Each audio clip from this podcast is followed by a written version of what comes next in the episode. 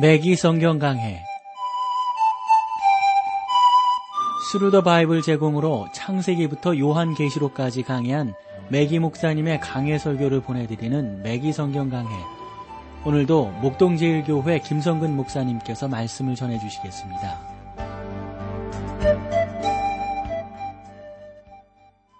애청자 여러분 안녕하셨습니까? 매기 성경 강해 자 오늘도 여러분들을 호세아서로 모시겠어요. 오늘 5장 5절 말씀부터 함께 나누겠습니다. 이스라엘의 교만이 그 얼굴에 증거가 되나니 그 죄악을 인하여 이스라엘과 에브라임이 넘어지고 유다도 저희와 한 가지로 넘어지리라. 하나님께서는 지금 이스라엘의 열 지파가 모두 패망할 것이며 유다도 저희와 한 가지로 넘어지리라고 말씀하시지만 그것이 동시에 이루어지지는 아니하리라는 것을 말씀하고 계십니다. 그러나 마침내는 유다가 멸망함으로 두 왕국 모두 포로로 끌려가게 된다는 겁니다. 북왕국은 아수르의 포로로 잡혀갔고 그로부터 약 1세기 후 남왕국은 바벨론의 포로로 잡혀가게 됩니다. 그때부터 하나님의 말씀에 기록되어 있는 실질적인 본토 귀환이 결코 이루어지지 않았던 것이죠. 본책 호세아서는 그러므로 하나님께서 그들을 다시 부르실 때 온 세상이 그것을 알 것이고 그 땅에 진정한 평화가 임하게 되리라는 사실을 정말로 아주 분명하게 밝혀주고 있음을 보게 됩니다. 6절로 가보실까요? 저희가 양떼와 소떼를 끌고 여호와를 찾으러 갈지라도 만나지 못할 것은 이미 저희에게서 떠나셨습니다. 다시 말해서 백성들은 하나님을 버렸지만 그들에게 고통이 임하고 그들이 온갖 수단을 다 시도한 후에야 그들이 하나님께 돌아올 것이라는 말입니다. 그들은 하나님을 찾겠지만 하나님께서 그들로부터 떠나셨기 때문에 그들은 하나님을 찾지 못할 것입니다. 많은 사람들에게 있어서 하나님께 돌아가는 것은 마지막 수단이 됩니다. 몇 년 전 대서양을 횡단했던 배 한 척이 빙산에 좌초된 사건에 대해서 영화화 된 적이 있습니다. 선장은 그때 배 타고 있었던 사람들에게 기도하십시오, 기도하십시오 라고 한 다급한 지시를 내렸습니다. 그때 배 안에 있던 한 여자가 급히 선장에게 다가와서 선장님, 기도의 응답이 이루어졌습니까? 라고 물었습니다. 그녀의 말에는 자기들이 기도할 경우 최종적인 구원의 수단이 반드시 임하겠느냐는 의미가 암시되어져 있었던 것이죠. 그런데 그것이 바로 많은 사람들이 하나님을 대하는 방법이지 않나 싶어요. 그들에게 있어서 하나님께서는 마치 자기들에게 한 손에 붙잡고 있으면서도 가능하면 사용하기를 원하지 않는 뭐라 그럴까 스페어 타이어와 같은 분으로 어, 생각하고 계시다는 거죠. 있지 있기는 있어요. 그러나 가능하면 사용하지 않았으면 좋겠다는 거죠. 만약에 이렇게도 생각해 볼 수 있어요. 아니면 생명보험 증서나 휴대용 소화기와 같은 분위로, 분으로 생각하고 계신 것은 아닌지요. 여러분 그것을 사용하지 않기를 원하지만 위기 상황에 대비해서 그것들이 있어야 된다라고 생각하는 것이죠. 그런 면에서 보면 우리가 참 하나님에 대해서 더 분명하고 온전한 올바른 태도로 나아가는 것이 무엇보다도 저는 참 중요하다고 생각을 합니다. 5장 7절로 가보실까요? 저희가 여호와께 정조를 지키지 아니하고 사생자를 낳았으니 그러므로 세 달이 저희와 그 기업을 함께 삼키리로다. 여러분 거기에 보시면 저희가 사생자를 낳으리니 낳았으니 이것은 그들이 하나님과 상관없는 자녀임을 의미하고 있는 거예요. 그들은 자기 자녀를 하나님의 방법과 훈계대로 양육하지 않고 있습니다. 그들은 자녀를 하나님의 원리에 따라 훈육하고 가르치지 않고 있는 것이죠. 그래서 하나님께서는 신명기에서 당신의 백성에게 그들이 항상 당신의 말씀을 통해 자녀를 가르쳐야 할 것을 말씀하신 이유가 거기 있었던 거예요. 따라서 그들은 집에 앉아 있을 때나 함께 걸을 때나 그리고 밤에 함께 잠자리에 들었을 때에도 그것을 보고 가르칠 수 있도록 하나님의 말씀을 성경에 보면 그래서 문설주에 써서 붙여야 된다라고 하는 의미가 거기에 있는 거거든요. 그런데 하나님께서는 지금 그들을 향해서 너희가 사생활을 낳았도다. 즉 그들이 나를 알지 못하는도다. 이렇게 말씀하고 계신데 그 이유가 뭐겠어요? 그렇게 안 했다는 말이죠. 5장 8절로 가보세요. 너희가 기부아에서 나팔을 불며 라마에서 호각을 불며 벳 아윈에서 깨우쳐 소리하기를 비냐미나 내 뒤를 쫓는다 할지어다. 여기서 벤 아위는 베델을 의미한다고 봅니다. 베냐민 지파는 북왕국과 함께 하나님을 반역했음이 분명합니다. 하나님께서는 지금 그러한 경고의 말이 이스라엘 온 국토와 백성에게 전해져야 할 것을 말씀하고 계십니다. 구절로 가볼까요? 견책하는 날에 에브라임이 황무할 것이라 내가 이스라엘 지파 중에 필연 있을 일을 보였노라. 다시 말해서 이것은 하나님께서 이스라엘 백성에게 전에 분명히 경고하셨다는 사실을 나타내 줍니다. 하나님께서는 이스라엘 백성에게 경고하시고 책망하셨지만 그들은 여전히 경고에 귀를 기울이지 않았어요. 5장 10절 볼까요? 유다 백성들은 지게표를 옮기는 자 같으니 내가 나의 진노를 저희에게 물같이 부으리라. 남왕국은 자기들의 경계를 가능한 한 북쪽 끝까지 옮기려 했음이 분명하고요. 따라서 두 나라 사이에는 국경에 있어서 서로 어, 일치할 수 없는 문제로 인해서 야기된 심각한 분열이 있었습니다. 호세아의 주된 활동 대상은 북왕국이었지만 하나님께서는 그를 통해서 남왕국에 대한 메시지도 선포하셨습니다. 5장 11절을 볼까요? 에브라임은 사람의 명령 좇기를 좋아하므로 학대를 받고 재판에 압제를 당하는 도다. 뭐 이거 당연한 결과 아니겠어요? 에브라임은 기꺼이 우상을 쫓았습니다. 우상 숭배를 행하려 했던 것이죠. 에브라임은 일반 무리를 따랐던 것입니다. 그러니까 뭐 하나님의 심판을 받는 거 당연한 것 아니겠어요? 5장 12절 그러므로 내가 에브라임에게는 좀 같으며 유다 족속에게는 썩이는 것 같도다. 선지자들은 매우 흥미로운 비유를 사용하고 있습니다. 선지자들이 자연을 세밀히 관찰해서 얻은 결과를 바탕으로 비유를 사용했다는 점에서 그들은 우리가 하나님의 말씀을 이해하는 데 유익하며 우리가 그들의 말을 그대로 문자 그대로 받아들이는 것은 선지자들에 대한 연구에 커다란 도움이 된다고 보았습니다. 그러므로 내가 에브라임에게는 좀 같으며 여기 좀이 하는 것이 여러분 무엇인지 알겠죠? 이 그 좀, 그 옷 그 막 갉아먹는 거 있잖아요. 그래서 우리가 여름철에 뭐 옷 두거나 뭐 겨울에 옷 두고 그러면 그 좀 먹지 않게끔 좀 약을 놓지 않 놓지 않습니까? 그렇지 않으면 뭐 좀 먹고 곰팡이가 나서 쓸 수 없잖아요. 그 약국에서 그런 거 사다가 이렇게 놓는데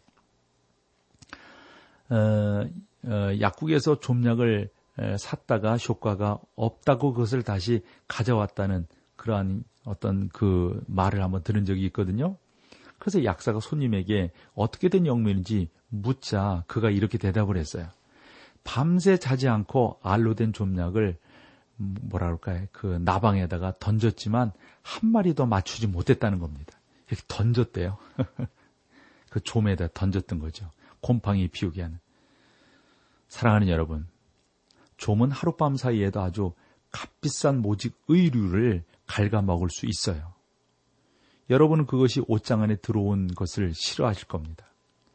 하나님께서는 내가 에브라임에게 좀과 같이 되어 그들이 속히 심판하리라고 말씀하고 있습니다. 유다족 속에게는 썩이는 것 같다고 했습니다. 가정이란 나무 판자나 나무로 된 기초가 썩는 데는 오랜 시간이 걸립니다. 그렇죠. 하나님께서는 북왕국 이스라엘을 에브라임에게 다음과 같이 말씀하고 계세요. 뭐라고 그러셨냐면 내가 너희를 심판하리라. 그러나 남왕국도 지금 썩어가고 있으니 마침내는 그들도 멸망을 면하지 못할 것이라. 하지만 그때까지는 앞으로 오랜 시간이 걸릴 것이라. 오늘날 우리나라의 모든 기반이 이런 면에서 좀 위험하다고 볼 수가 있는데 우리가 더 성경적으로 나가지 않으면 안 되는 것이죠. 참 저는 기도합니다. 우리 사랑하는 매기 성경 강해 애청하시는 성도 여러분 기도해 주세요. 한 교회만을 위해서 기도하시면 안 돼요. 이 민족의 교회를 위해서 기도해 주셔야 합니다. 우리가 1907년 평양대 부흥 그것을 우리가 바라보면서 again 하자고 revival 하자고 이렇게 기도하고 있는데 저는 그것도 참 중요한 기도지만 한 교회 교회가 일어나기를 정직히 교회가 행하기를 하나님의 온전한 은혜 가운데로 행하기를 우리가 기도하지 않으면 안 된다는 것이죠. 그렇지 않으면 썩어요. 없어지고 말아요. 찬송 함께 하시죠.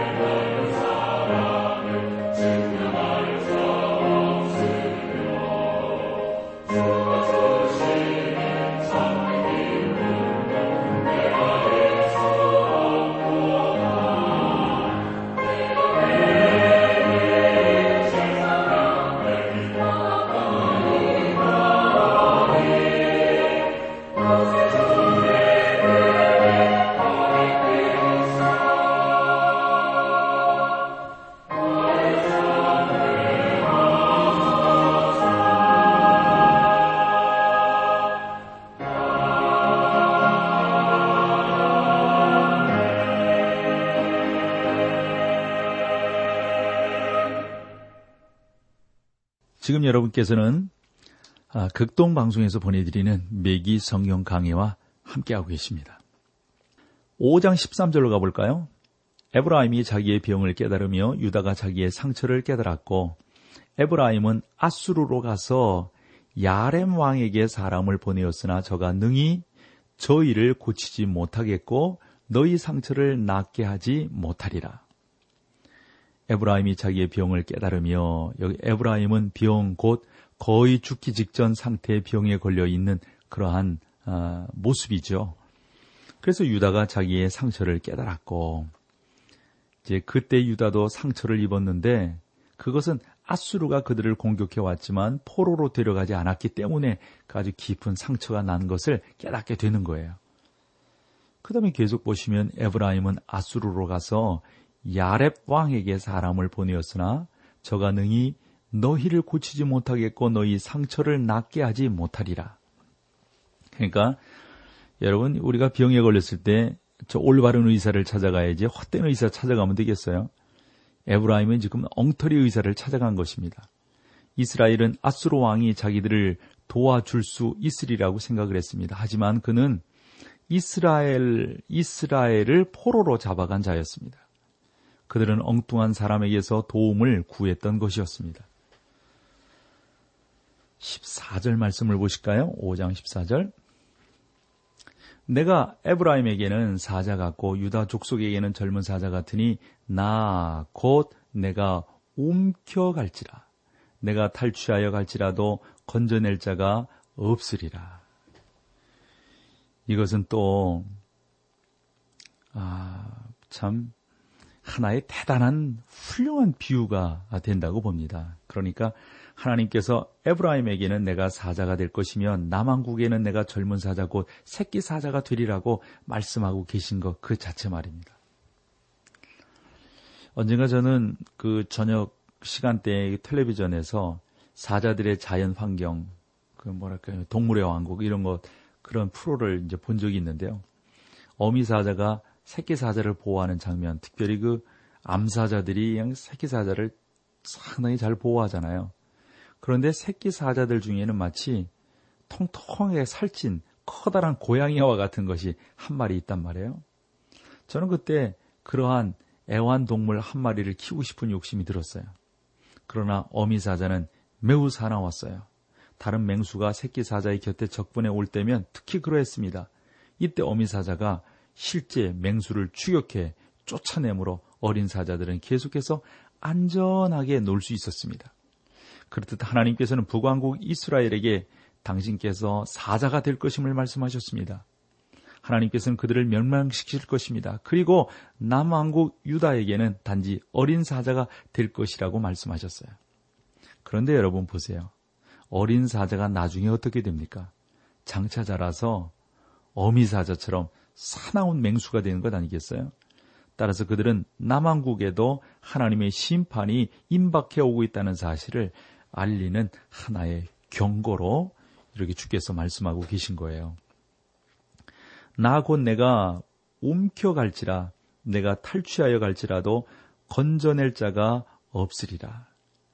하나님께서는 에브라임이 포로로 잡혀갔다는 것을 허락하시고 계신 거죠. 그들은 슬퍼하고 소리내어 그러므로 울지만 하나님께서는 구원해 주지 않으신다는 겁니다. 그들은 하나님께서 그들의 죄를 심판하셨기 때문이라는 것을 알고 있습니다. 하나님께서는 오늘날도 우리의 죄를 심판하십니다. 죄에 대한 하나님의 심판을 피할 수 있는 사람은 아무도 없습니다. 오늘날 참 그 힘든 뭐 에이즈라든가 뭐 암이라든가 이런 병들이 많잖아요. 사람들은 이것이 도대체 어떻게 된 일이냐고 말을 하는데 참 이 영적으로 바라본다면 분명한 한 가지 사실은 하나님께서 우리에 대한 심판의 하나의 방법으로 이러한 것들도 쓰고 계시다 하는 것이죠. 그렇다고 해서 지금 병드신 분들이 다 그렇게 하나님의 심판을 받았다라고 하는 것은 아니지만 크게 영적으로 볼 때 우리 인류 가운데 이런 아픔이 오고 전쟁이 있고 한 것은 하나님께서 심판하시는 방법으로 쓰고 계시다 하는 겁니다. 우리는 이러한 일들이 없도록 하나님 앞에 기도해야 되겠고 하나님께서 우리를 구원해 주시도록 우리가 사모하며 나가지 않으면 안 될 것입니다. 그러므로 주 안에서 사랑하는 형제자매 여러분, 하나님께서는 지금 우리의 죄를 심판하고 계시며 하나님의 그러한 심판은 앞으로도 계속될 것이라는 사실입니다. 호세아서 5장 15절 말씀을 볼까요? 내가 내 곳으로 돌아가서 저희가 그 죄를 뉘우치고 내 얼굴을 구하기까지 기다리리라. 저희가 고난을 받을 때에 나를 간절히 구하여 이르기를 본장은 전체가 하나님의 심판에 대한 매우 비통한 장이지만 본절은 희망적인 메시지로 결론을 맺고 있습니다. 장차 이스라엘이 하나님을 찾을 때가 도래할 것이지만 하나님께서는 그들이 당신에게 완전히 돌아오기까지는 그들을 결코 구원하지 아니하실 것이다 하는 겁니다.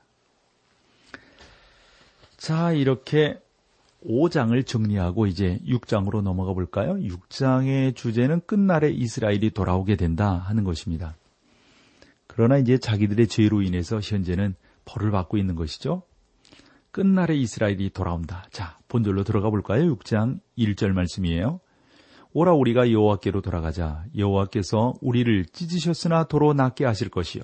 우리를 치셨으나 싸매어 주실 것임이라. 참 감사한 일이죠. 이것은 그 당시 북왕국 이스라엘에 대한 하나님의 마지막 부르심이지만 장차 하나님께서 그들을 치료하시게 될 북왕국의 미래에 대한 모습이기도 합니다. 비록 하나님께서 이스라엘을 찢으시긴 찢으셔요. 징계하시기는 징계하십니다. 그렇지만 이제는 그들을 다시 싸매어 주시고 고쳐 주시겠다는 겁니다. 이것은 자기들이 하나님을 믿는 백성임을 고백하고 하나님의 말씀에 대해 알고 있지만 범죄하는 모든 나라에 대해 하나님께서 심판하시리라고 하는 말씀, 우리가 경고로 받아들이고 또한 하나님께서는 용서하시는 하나님이라고 하는 사실을 우리가 다시 한번 깨닫게 되며 감사하게 되는 것입니다. 6장 2절로 가볼까요?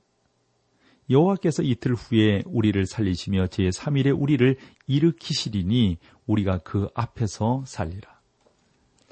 제3일에 우리를 일으키시리니 이것은 주님 예수 그리스도의 부활이 장사한 지 제3일째 되는 날 있었다는 점에서 매우 흥미롭습니다.